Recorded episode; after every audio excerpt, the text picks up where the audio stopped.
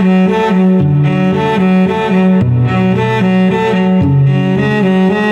the Nature of Light, un podcast di e sulla fotografia con Aku.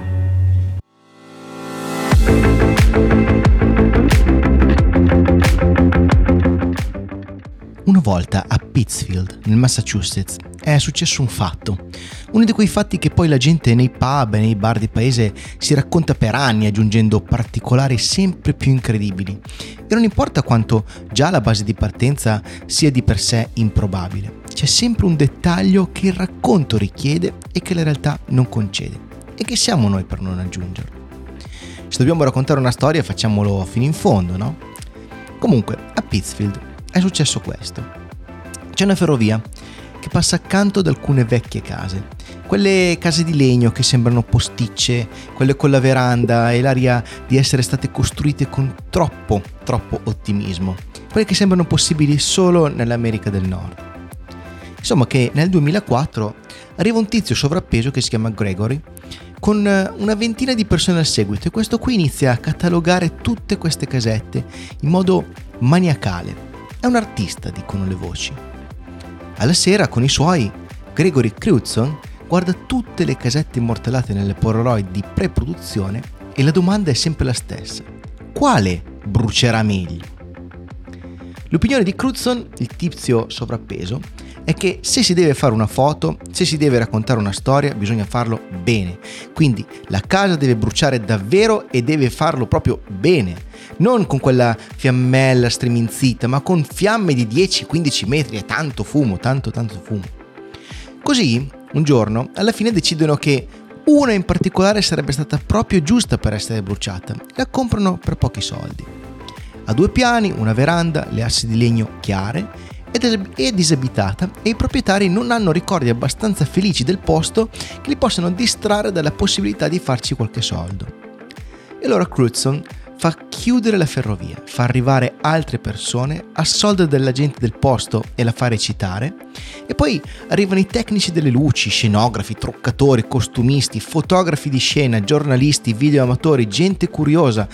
Per ore si prepara tutto i tecnici accendono decine di luci, portano delle gru, iniziano a fare un casino mai visto da quelle parti, sembra siano sbarcati gli alieni.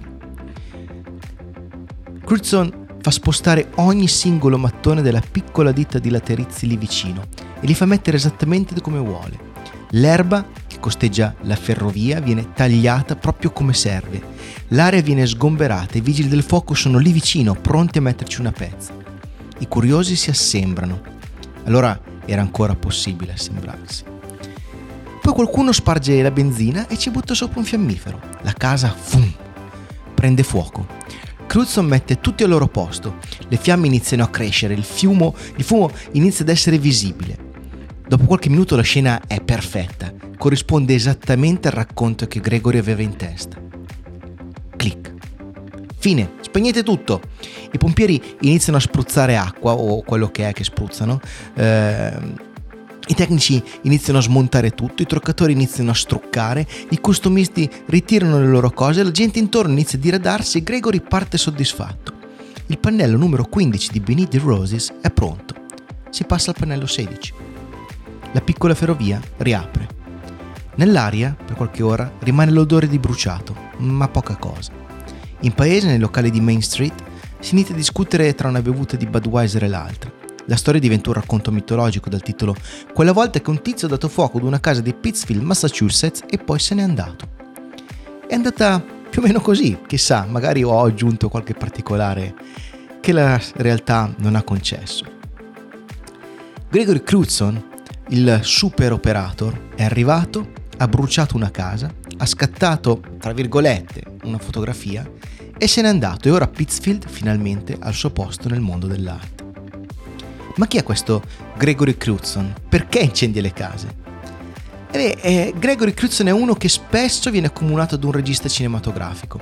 Guardando le sue immagini, che di proposito non chiamo fotografie, vengono sicuramente in mente registi come Steven Spielberg, Wes Anderson, David Lynch, soprattutto David Lynch.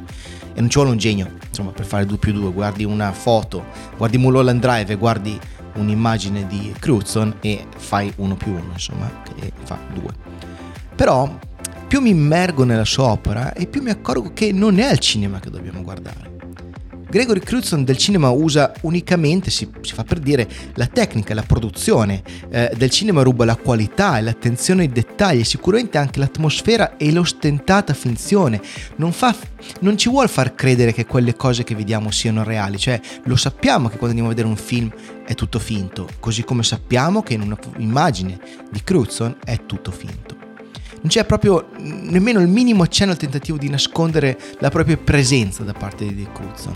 Sappiamo perfettamente che tutto è finto come appunto il sangue nei film horror.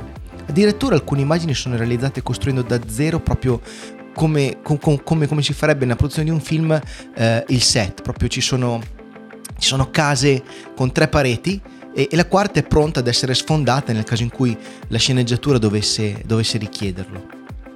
Del cinema Cruzon prende proprio questo, ma, ma, le sue opere, non essendo in movimento, non avendo una durata decisa dal regista, richiedono allo spettatore, quindi a noi, uno sforzo maggiore di quello che di fatto richiedono i film occhio, attenzione, cioè non sto dicendo che il cinema non richieda sforzo intellettuale, tutt'altro, ma durante la proiezione siamo completamente immersi nel tempo dell'azione, cioè il montaggio decide per noi il ritmo al quale dobbiamo elaborare le informazioni e di conseguenza non abbiamo la possibilità proprio durante la progressione dei fotogrammi uno dopo l'altro di infilare noi stessi dentro la storia, di usare il nostro passato, le nostre cose, quello che sappiamo per modificarla.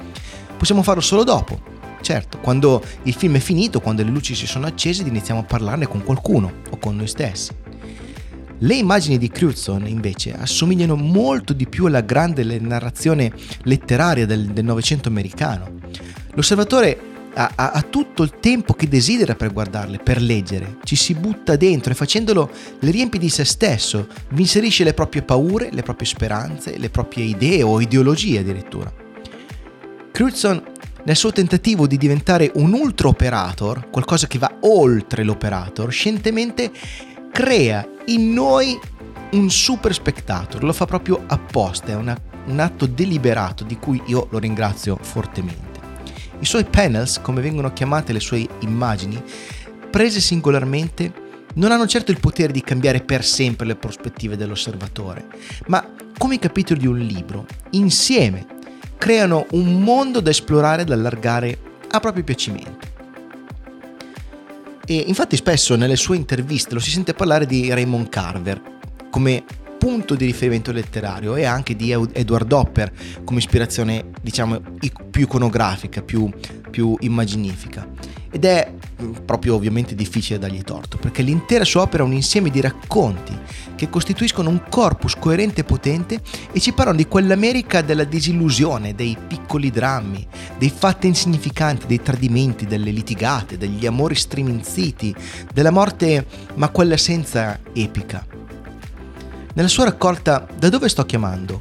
Carver ha fatto lo stesso lavoro di Crewdson ha suggerito delle storie senza spiegarci del tutto cosa raccontano, ma lasciando a noi il compito di completarle. Poi da vedere se il merito sia totalmente di Carver o anche dell'editor eh, di Carver. C'è tutta una storia interessante nel rapporto tra Carver e il suo editor di cui magari parleremo sul canale YouTube. Dicevo, ecco perché allora ci sono automobili ferme nella pioggia con lo sportello del guidatore aperto nell'immagine di Cruzon. Ecco perché ci sono persone che guardano nel vuoto, in uno specchio, che non è nient'altro che un modo di osservare se stessi e l'oblio di, di cui siamo composti. Una casa brucia e sembra che la gente ne freghi nulla perché l'illusione è totalmente finita, lo scopo dell'esistenza è diventato la sopravvivenza, ci sono cose più importanti a cui pensare, come per esempio il bicchiere di whisky che mi berrò tra poco, la telefonata che farò alla mia amante, proprio come nei racconti di Carver. Ci sono tre immagini che mi hanno sempre colpito tantissimo di questo lavoro straordinario, Beneath the Roses appunto. Il pane numero 15, di cui vi ho parlato prima, quello della casa che brucia, eh, il panel numero 41 e poi il famosissimo panel numero 10. Nel panel numero 10 c'è quest'auto ferma in mezzo all'incrocio, il semaforo è giallo, lo sportello del guidatore è spalancato, i fari sono accesi e sono gialli anche loro, proprio si staccano nettamente dall'atmosfera un po' rarefatta della Blue Hour in cui è stata scattata la foto.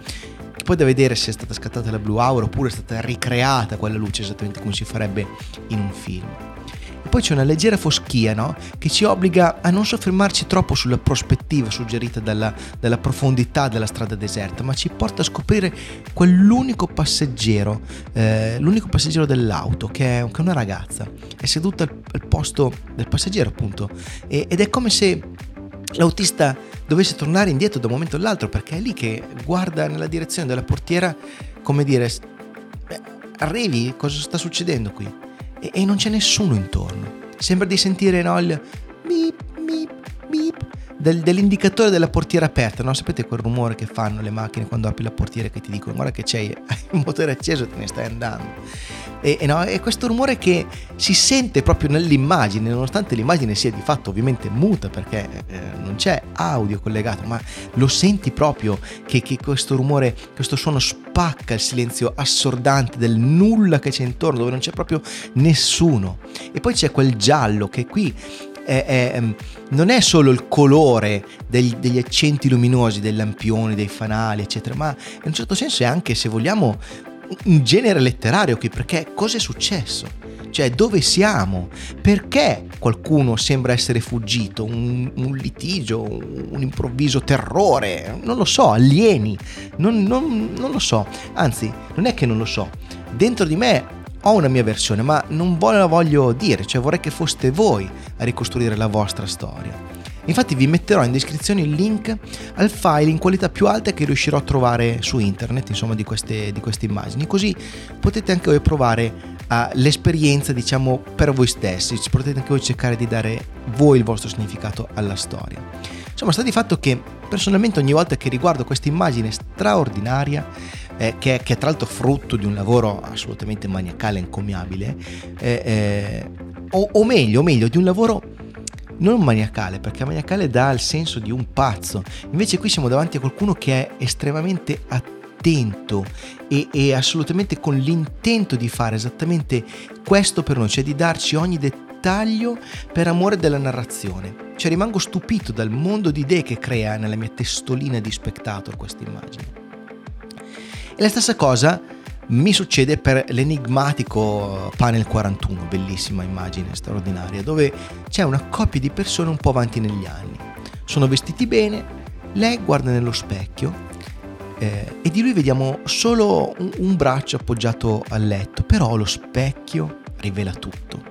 È come se la rappresentazione chirale, quella dello specchio, della realtà, quella, quella che riflette qualcuno nel quale a volte noi stessi facciamo fatica a riconoscerci, fosse una fotografia nella fotografia. Le, le, le espressioni dei due sono totalmente ambigue, io non riesco bene a decifrarle. Vediamo dettagli specifici, per esempio, c'è, eh, c'è un armadio aperto dove sono rispo- riposti dei, degli abiti perfettamente stirati, illuminati non si capisce bene da che cosa. Ovviamente dentro Crutzen avrà inserito delle luci, mm, eh, ma mm, perché quell'armadio è così illuminato, ok? E tutto sembra eh, perfetto, immacolato, come il bagno che si intravede nell'altra porta, è, è assolutamente immacolato.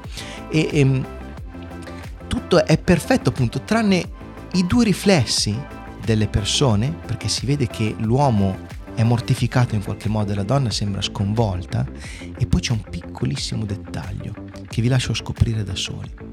Quel dettaglio per me è proprio come la valigetta di Pulp Fiction. Eh, non so cos'è, ma so che tutto ruota intorno a quel particolare, che poi in gergo cinematografico viene chiamato McGuffin.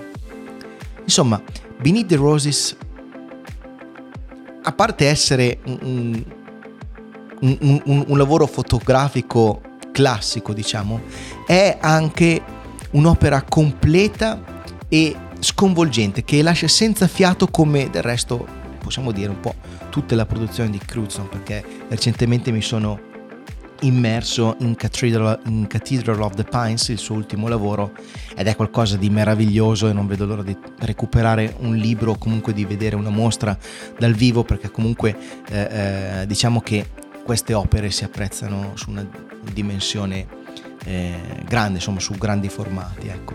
Eh, eh, e comunque, insomma, davvero sembra, sembra proprio di leggere Carver e se mi seguite da un po' sapete quanto io amo questo autore, eh, l'autore eh, dell'inutile, del banale e, e, e mi riferisco sia a Carver che a questo punto anche a Crutzen.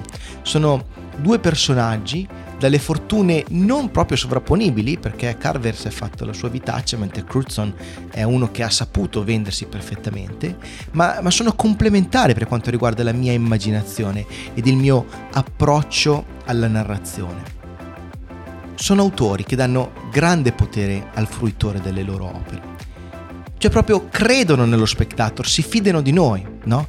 Il loro, il loro essere precisi nella descrizione della scena, la loro fiction, la loro finzione ostentata sono regali enormi che ci fanno per consentirci di lavorare bene con il nostro materiale culturale. Ed il risultato è che forse non diventeremo persone migliori utilizz- utilizzando le loro opere, ma di certo saremo più consapevoli di noi stessi e si spera insomma anche più propensi a mettere altrettanta cura nelle nostre parole, nelle nostre opere e nelle nostre omissioni.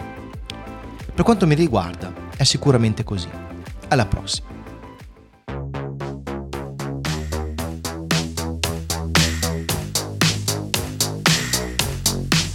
Se questo episodio vi è piaciuto, vi invito a condividerlo con chi potrebbe essere interessato a questo modo di vedere la fotografia.